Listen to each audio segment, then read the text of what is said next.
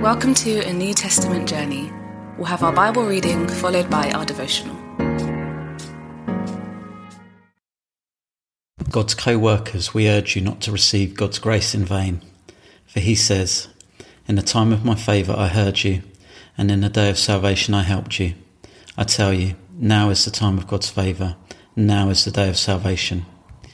We put no stumbling block in anyone's path, so that our ministry will not be discredited.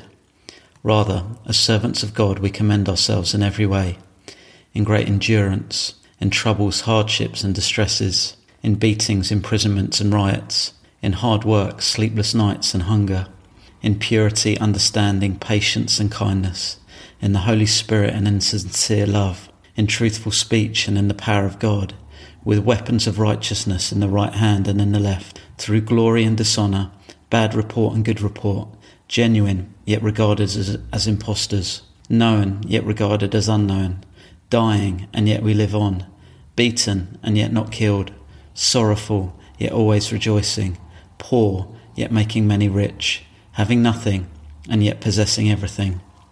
We have spoken freely to you, Corinthians, and opened wide our hearts to you. We are not withholding our affection from you, but you are withholding yours from us. As a fair exchange, I speak as to my children. Open wide your hearts also. Don't be yoked together with the unbelievers. For what do righteousness and wickedness have in common? Or what fellowship can light have with darkness? What harmony is there between Christ and Belial? Or what does a believer have in common with an unbeliever? What agreement is there between the temple of God and idols? For we are the temple of the living God. As God has said, I will live with them and walk among them, and I will be their God, and they will be my people. Therefore, Come out from among them and be separate, says the Lord. Touch no unclean thing, and I will receive you, and I will be a father to you, and you will be my sons and daughters, says the Lord Almighty.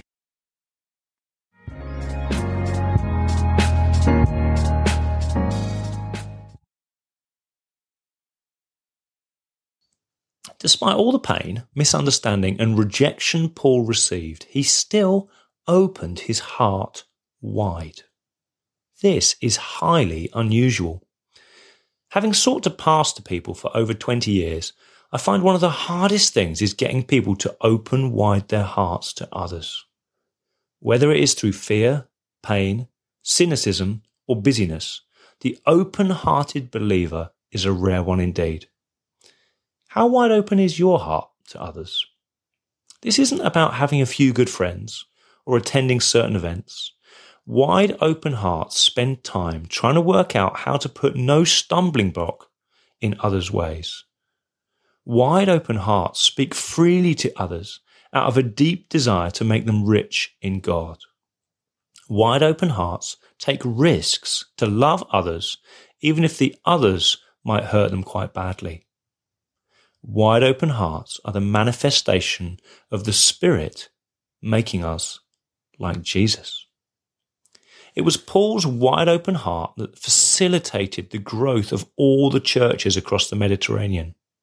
So, how did Paul do it? How could he look at prancing Corinthian who had stabbed him in the back and still choose to open wide his heart to him? As with everything in Paul, it springs out of Jesus' calling of him. For Paul, opening wide his heart is an act of obedience. If he doesn't do it, his ministry will be discredited. If he doesn't open wide his heart to the church, he denies that now is the time of God's favour. In theological language, Paul's missiology overflowed from his ecclesiology, which overflowed from his eschatology. Like a pyramid of champagne glasses, the present experience of abundant grace caused Paul to see that God's future creation was cascading down into history, and this present world grace was now cascading into the church, making it a colony of God's new creation.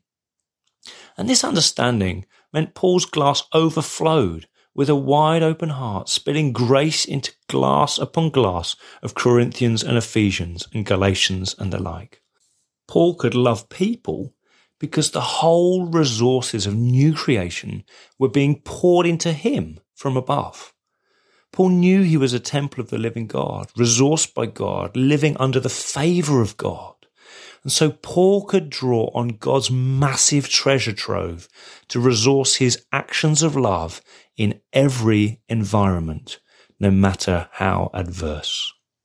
So let's ask Holy Spirit to open wide our hearts to all the favor of God and then to open wide our hearts to others that we might pour into them some of the favor that is flowing into us. Here's a question for reflection.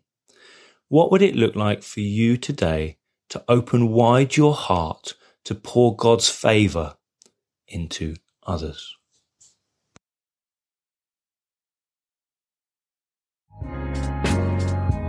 We pray God's word bears fruit in your life. For all the information about the New Testament journey, head to www.anewtestamentjourney.net.